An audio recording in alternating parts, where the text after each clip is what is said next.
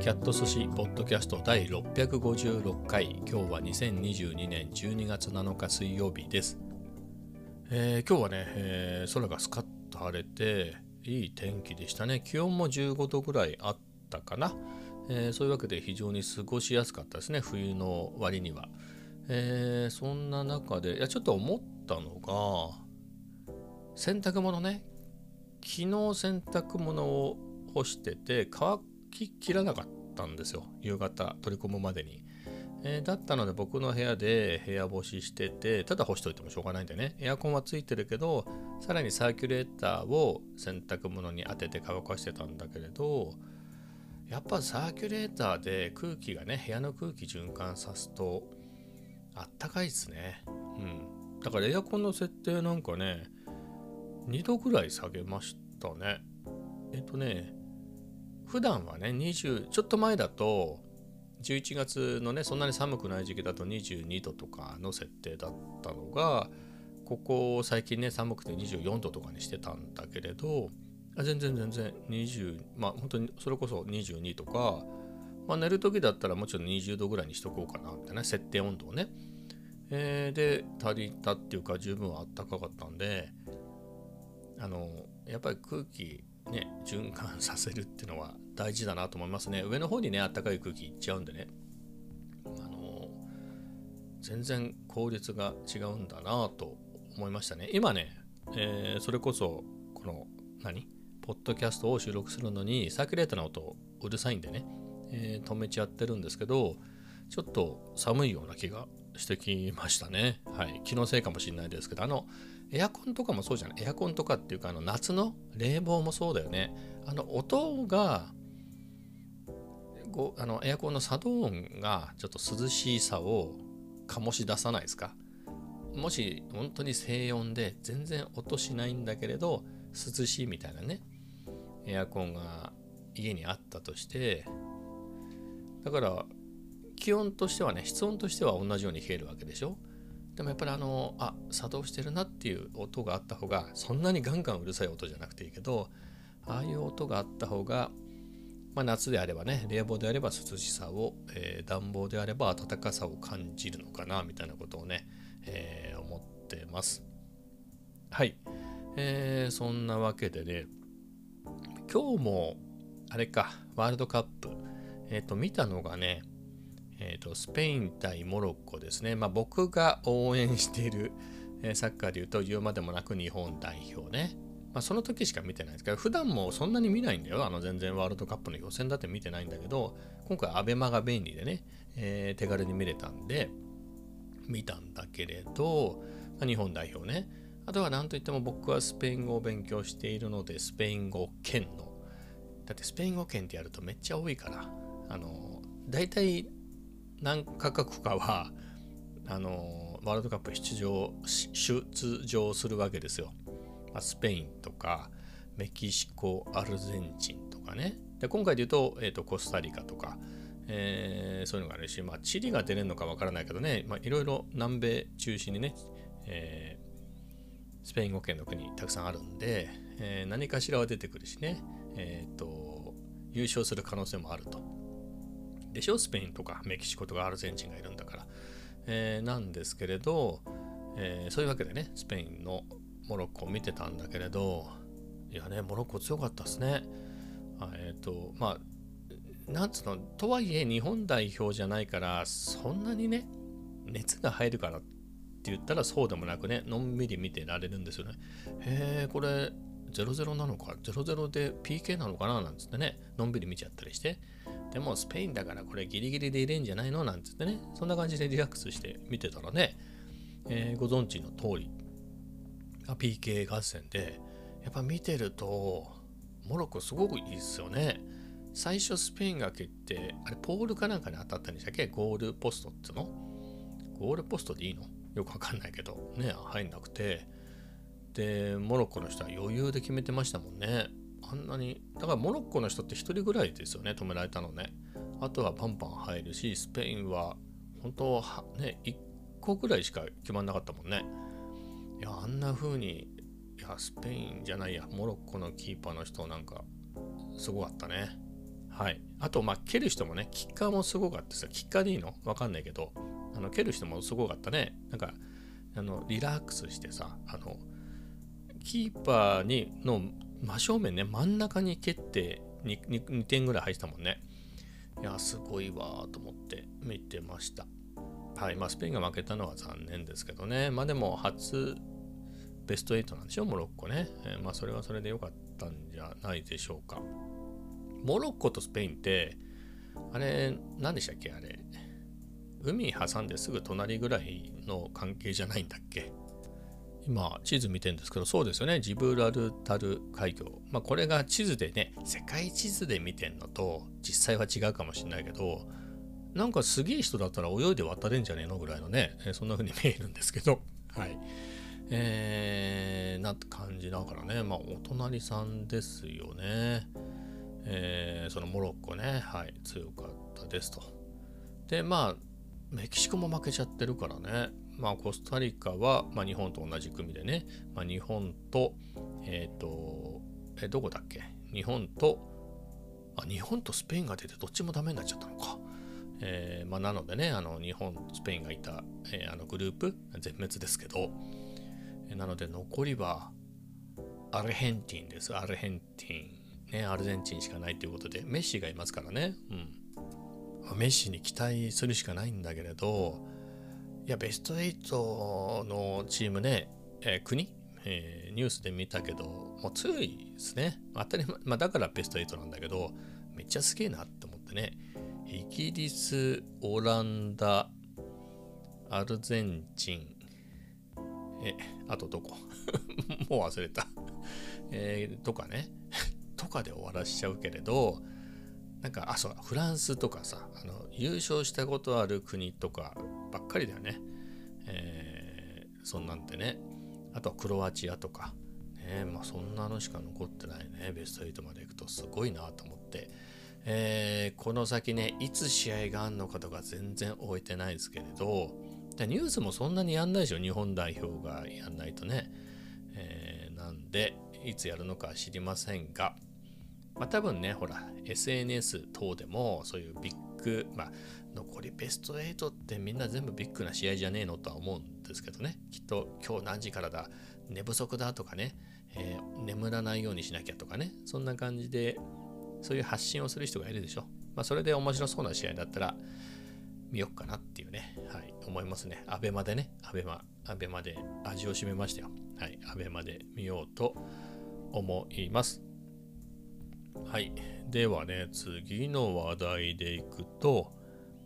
あの、Vlog ね、Vlog。結構間空いちゃって、えっとね、Vlog の感覚としては、まあ、すんごい早いと2日続けてっていうのはごくまれになるんだけど、まあ、大体3日ぐらいかな。標準で言うと3日ぐらい空いたら、あの次の Vlog 上げるっていうようにしててですね、えー、まあ、4日ならセーフ？5日がギリかなぐらいのね。1週間は開けないみたいな感じでやってたんだけど今回1週間かかってますね。うん。あの一つ前のね一つ前っていうかまあ公開してるで言うと最新のやつが銀座に行った回のであれがまあ個人的には内容もね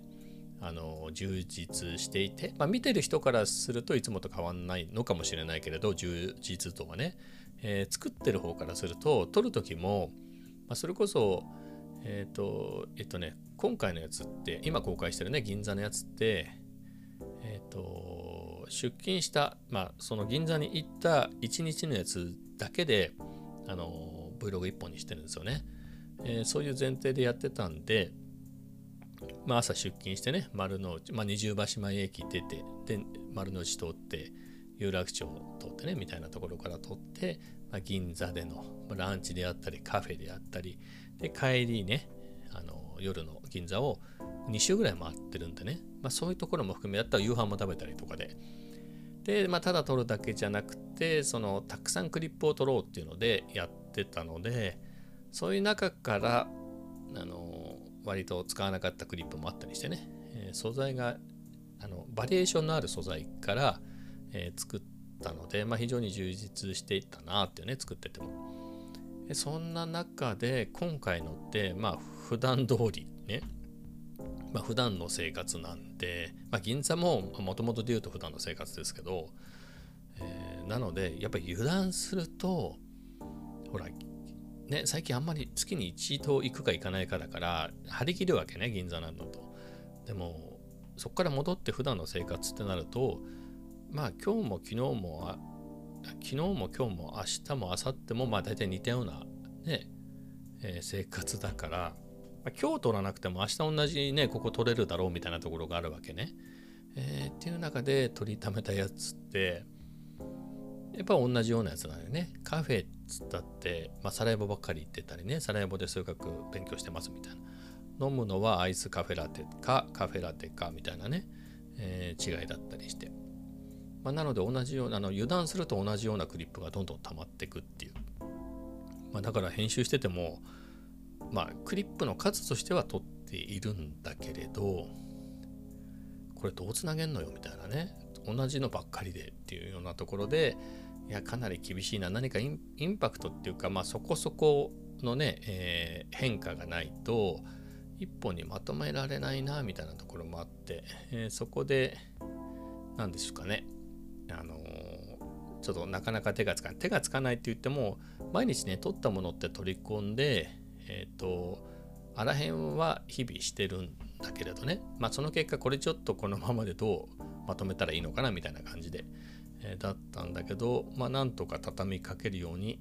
まとめましたね。やらないとこれ進まないからうんまあだから構成とかも悩むわけね。まあそういうのとかとあのま削ったりそういうので、まあ、なんとか形にはなったかなとは思いますけどね。はい。まあ、非常に苦労してますね、今回のは。あのね、最近意識してちょっとやめてるのが、あの自分が映るのはいいんだけど、そこでベラベラ喋るのはどうかなみたいなのはちょっと思ったんですよ。まあそういう回もありますけどね。でも前回の銀座で言うと、あ、ちょっとは喋ったか。あの今日は出勤ですみたいなのね、ちょっと喋ったぐらいなんだけれど前みたいにずっと歩きながら喋るみたいなのはっていうのはね、えー、ちょっと控えてるところもあってまあだから尺が稼げないっていうとこもあってね。はい。まあそんなんで、まあ、次はネタがなかったら喋るかもしれないけれどあとね機材ネタはちょっと控えてるんですよね。うん。あのま、割とちょっと前ね夏ぐらいだから5月に α7-4 買ってるでしょ？で、まあ、6月に 50mm 買って、え？そうか、6月に、あれ ?6 月にレンズを買ったのか、50mm 買って、7月、あ、そうね、5月 α7-4、6月 50mm、7月 ZV-10、8月 11mm の F1.8 みたいなね。で、その頃って結構 ZV-10 とかね、まあ α7-4 もそうだったけど、特に ZVE10 なんかは結構視聴回数がね結構あったんであ結構ニーズがあるんだなと思って、えーまあ、こんな感じで使えるよみたいなやつをね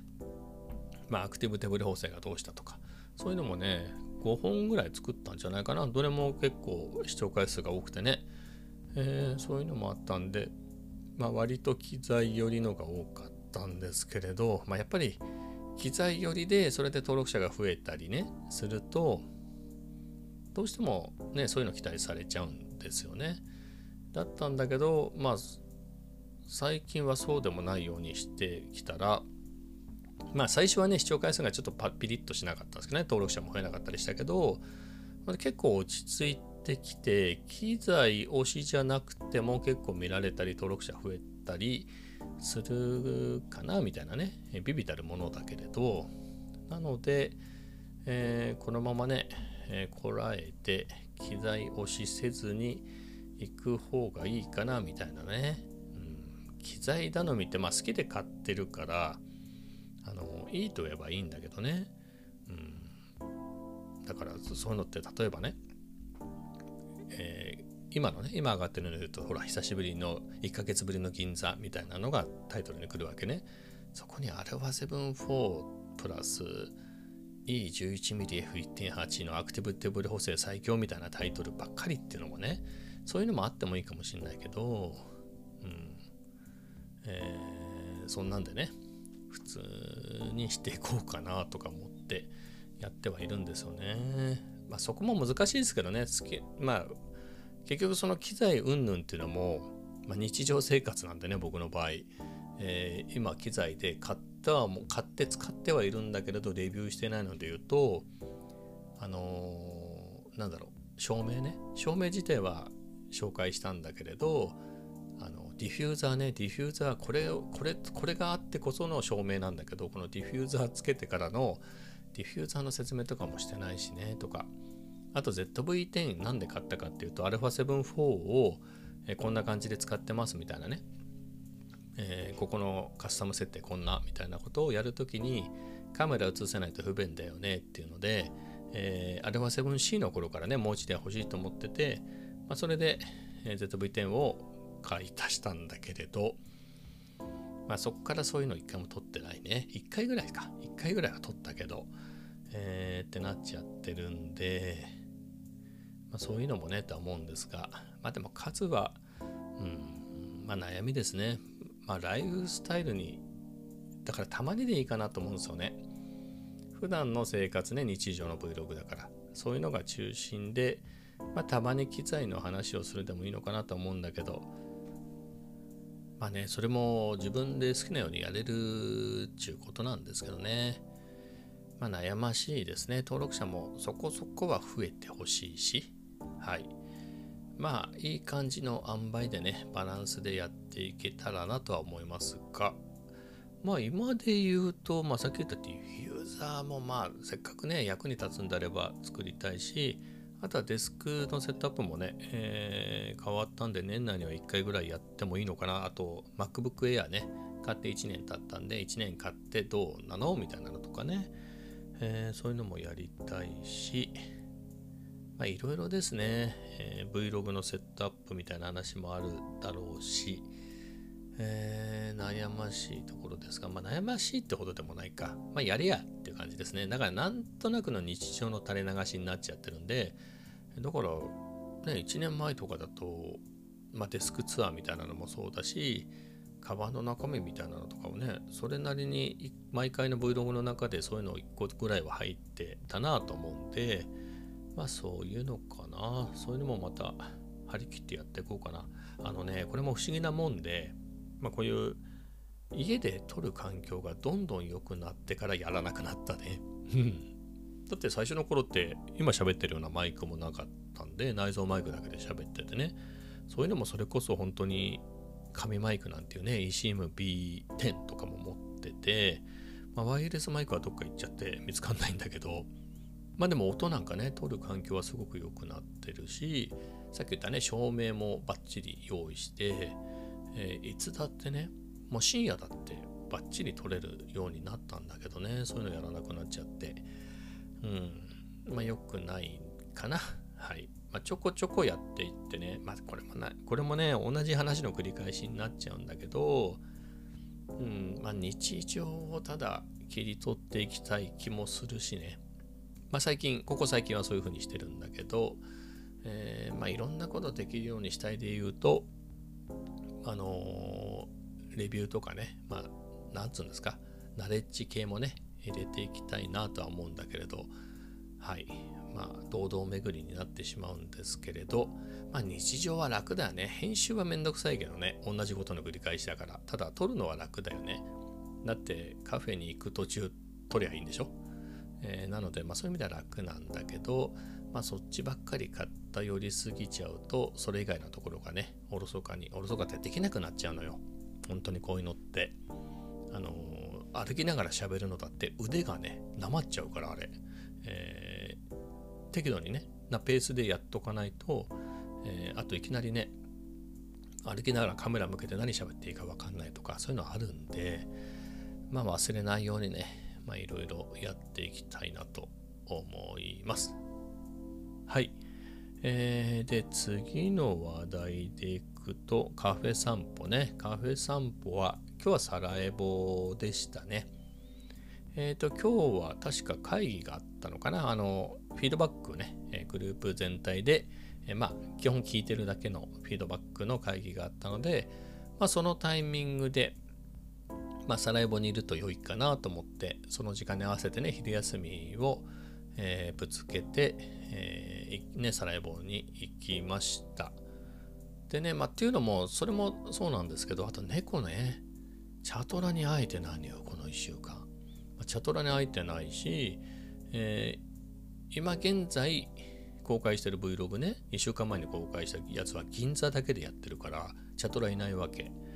で、ね、その後の今作ってるやつもこの1週間チャトラに全然会えてないのでどうしたのかなってねちょっと心配になっちゃって。まあそういうのもあって、まあ、寒いでしょ最近。だから夜、まあ、外に出てなくてどっか暖かいとこにいるのも、まあ、不思議はないかなと思ってね。例えば暖かい車の下に隠れてるとか、まあ、どっか寝床、まあ、寝床にはいなかったんだよな、まあ、それか意外と平気で歩いてんのかわかんないけどいつものとこにはいなかったんででほらちょっとね3時ぐらいにカフェ行ってってなるとじゃあそこでねしばらく仕事して帰る頃には暗くなってるでしょ？そうなっちゃうと寒いからいないしで。なのでその真っ昼間のねあったかい時間帯だったら時間帯だったらチャトラいるかなと思ってねそういう時間に行ったんだけどいなかったですね。あの色あせた三毛猫はいてあのー、ご飯っていうかねカリカリ食べてたけれど、まあ、チャトラは今日も会えなかったですね。まあ、めげずに、えー、しばらくあったかい時間帯に、えー、チャトラッチのところをね、訪れて、えー、もふもふしたいなと思います。だからさ、その、今上げてる銀座の回ね、176本目、ここからちょっと Vlog の、そこの1個前ぐらいか、から Vlog のタイトルをちょっと、活し Vlog だけだったのをそこスラッシュ猫とコーヒーにしてるんですよね。そういうのもつけて付け足してんのね。そこからチャトラに入ってないっていう。はい、えー、困ったもんだよね。猫とコーヒーにしたら猫がいなくなっちゃったっていう、まあ、別にタイトルとそれはね、えー、どうでもいいんですけど、まあ、チャトラッチね唯一モフモフできる猫なのではい。寂しいですで、えー、カフェ散歩続けていくと、まあ、サラエボで、まあ、会議やってまあ、あとはあれだね、数学ね。なんといっても昼休みといえば、まあ、昼休み以外もやるけれど、数学の復習でちょっとね、乗ってきましたね。あの、本当なんだろう、正月休み、ね、今年の正月休みから、あの算数からね、やり直して中学、高校と来て、まあ、高校の数1までで、数1と A までで止まってるんだけど、まあ、数2の最初のところで止まったのか。で、うだうだしているうちに、まあ、全部忘れたような気がするので、えー、最初から本当に算数からやり直すのはあれなので数1ぐらい覚えてるかなと思って数1からやり直してるんですけれどその時に本当に覚えてるかなみたいなのがちょっと自信なかったんだけど、えー、復習してる限りで言うとあのね、えー、もう結構覚えてましたね。うん。ちょっとそこは嬉しかったです。まあ忘れてるとこもあったけどね。えー、でも結構覚えてたんで、まあ、勉強の仕方としては、えー、正しかったのかなと思いますね。それなりに残ってるんで。で今日はね昨日平方根の計算か。そこをやってえっ、ー、とちょっと自信がなかったんであの昨日解いた問題をもう一回解くところからやったんだけど、まあ、大丈夫でしたね。まああのうん今日やってあこれで大丈夫だなっていう感じでした。あもちろんこれってね、えー、数1と A をまあ、しっかりっていうかまあさらっと復習しましょうよと。一通り復習しましょうよって本なのでだって本当はもうちょっと時間かけてやるわけでしょ？学校で習ってね、え1年とかかけて習うやつだからそういうそういう中であの中間試験とか期末試験とかミニテストだとかあとは受験に備えての問題集とかそういういろんなバリエーションに比べたら、まあ、解く問題のレベルはちょっと簡単かなとは思うんでそれをもって何もかもできたっていうことにはならないけれどね僕がやってるようなやつで。まあでもまあここに載ってる問題は解けたかなっていうはい感じですね。これもだから最初にやった時に2週ぐらいをやってるから、まあ、そういう意味では3回目ぐらいの解いてるのかな。なのでまあそこそこやってるのかなと思って。はい。で平方根の次が確か不等式だったかな。そうですね。不等式一次不等式をやっ連立不等式をもまあそこはこんな難しくないんでね。連立不等式も、えー、超えて今は集合のえー、ですね。集合の部分集合のところかな。はい。ここをやってますね。ここの途中までかな、えー、まあほぼ4分の3ぐらいは終わってるぐらいのところで、まあ、次は様々な集合みたいなところをね明日やってうんかな。まあ、結構面白いですよね。集合と命題みたいなのは結構好きなところなので、えー、うんまあ、週末ぐらいになればそこは余裕で終わるますね。週末ねまだ週末じゃないからね。水曜日だからね。木金土日って考えると、うん、2時間数ぐらいは終わるのかな。はい。まあみたいな感じですね、えー、非常に順調にかつ楽しくやっていますね。これをね、えー、12月中ね年できれば年内遅くとも冬休み中にはね、まあ、1年かかっちゃうってことだけれど、えー、また去年のだからそれこ去年じゃないか今年のね正月年明けてから始めたこの算数からの、えー、数学の学び直しね苦手の数学を学び直すっていうところを、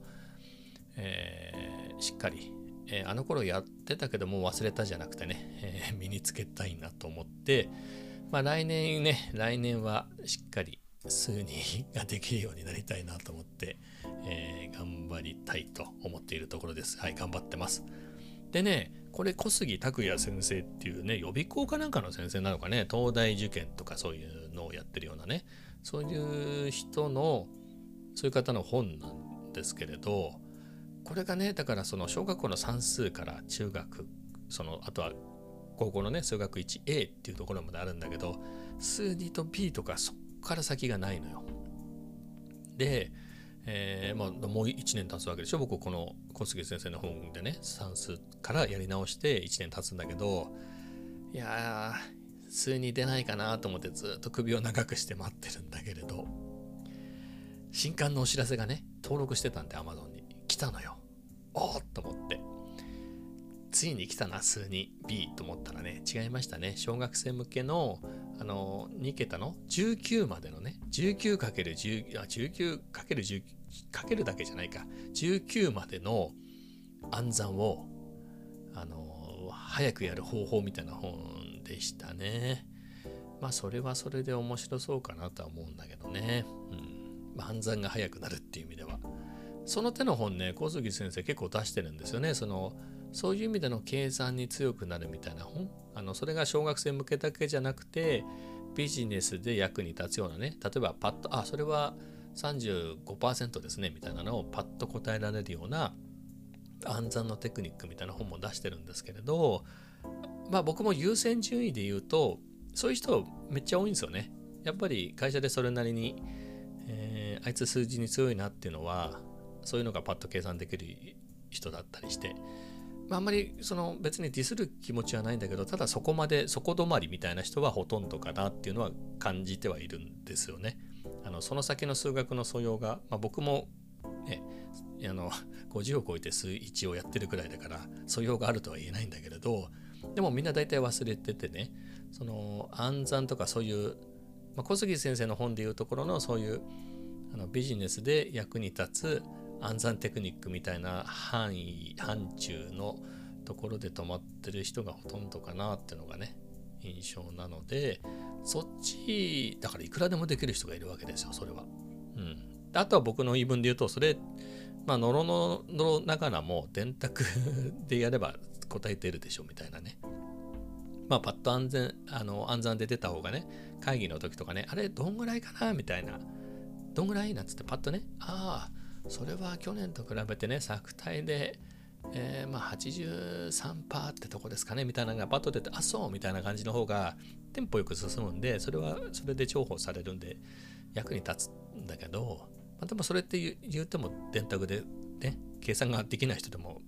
電卓やれば出るわけじゃない。しかも正確な数字が。に比べて、何かそういう数学的なね、その算術じゃなくて、数学的なえー、知識がないとできないことってあるでしょ？それって電卓があったってできないからそっちの方がいいかなと思って、えー、やってるんですよね。まあそこはブレずに、まあ、気分転換でその小杉先生の新しい本をね、やって計算みたいなのも面白いかなと思いますけれど、まあ、今のところはどっちかというと数学の方が楽しいなっていう。はい。まあ、そんな感じでやっています。まあね、ほんとこれ1年ってあっという間だよね。まだ振り返るには早いかな。12月のまだ7日ですけどね。だって1月の本当何日かですね。年末、あ、でもね、数学のやり直しで言うと年末からなのよ。年末に、まあ、プログラミングでもうプログラミングはま仕事でやってるんだけど、えー、と仕事でやるね Python の方、まあ、RPA 関連のね C で言うとそんな感じのじゃなくて、えー、それ時はねいろいろ悩んだんですよね。プロセッシングにするか悩んだけど、まあ、JavaScript であのモーショングラフィックやろうかなっていうんでそういう中で昔フラッシュでねそういうのやってたのであのアクションスクリプトでえー、そういう時にね三角関数とか使ってやっててその方法とか結構覚えてたんで。でそういうのをやる中で俺は三角関数ねこういうのを使えば円を描いてみたいなことはできると。円運動をさせたりとか、まあ、サイン波とか、まあ、コサインでもいいんだけどそういうのを使ってあのなんつうんですか波波を描いて移動するとか、まあ、それを動きね、えー、数字の増減を使って例えば丸が大きくなって縮んで大きくなって縮んでみたいなそういうこともできる。パルスみたいな感じのねそういう動きもできるけどあのこうやればできるってのは知ってるんだけどでも俺はそもそも三角関数が何であるかをちゃんと分かってるのかっていうところが気になって試しにね薄っぺらいねニュートンの三角関数いっぱいあるのねニュートンの別冊がそれこそログインとかあのいろんなのがありとあらゆる本があるんだけどその中の参加関数のを買ってみて、えー、読んでみたんだけど、まあ、ほんと全然わかんなかったね。あ、俺はここんなにわかんないんだなと。これは無理だなと思って、で、そこでどっかでやり直そうかっていう時に、中途半端に、えー、中学から高校からやっても無理だなと思ったんですよね。もともとが算数の時からでつまずいて苦手だから、まあそういうわけで、本当に小学校の算数ね、小学校6年分の算数がやり直せる本みたいなやつで、小杉先生のね、それでやり始めてなんでね、それが偉い、まあ、数1だから全然偉そうでもなくてね、だって、商業高校とか、今あんのか知んないけど、その進学するような科じゃなくても、数1とかは普通にやるでしょ。数2だってね。なので、もう本当に高校行く人であれば、まあ、理解できてるかは別として授業で言うとねあのやってるようなね範疇なんで別になんてことないんですけれど本当に絶望的にその辺がねもともと苦手で、えー、だから40年ぐらい苦手なわけなんでね。40年以上か、えー、そういうところからのやり直しなのであーって感じですね。1年経ったかって。まあね40何年かね、苦手でこう過ごしてきちゃったんで、1年ぐらいなんだっていうところですけどね、まあでも1年でだいぶ、えー、変わったかなっていう感じですね。はい。えー、まだこれ、実際に何かの役に立つっていうわけではないんですけどね、でも役に立つだろうなとは思ってますよ。だから役に立つほど理解してんのかっていうのが大事なだけで、うん、いろんな考えが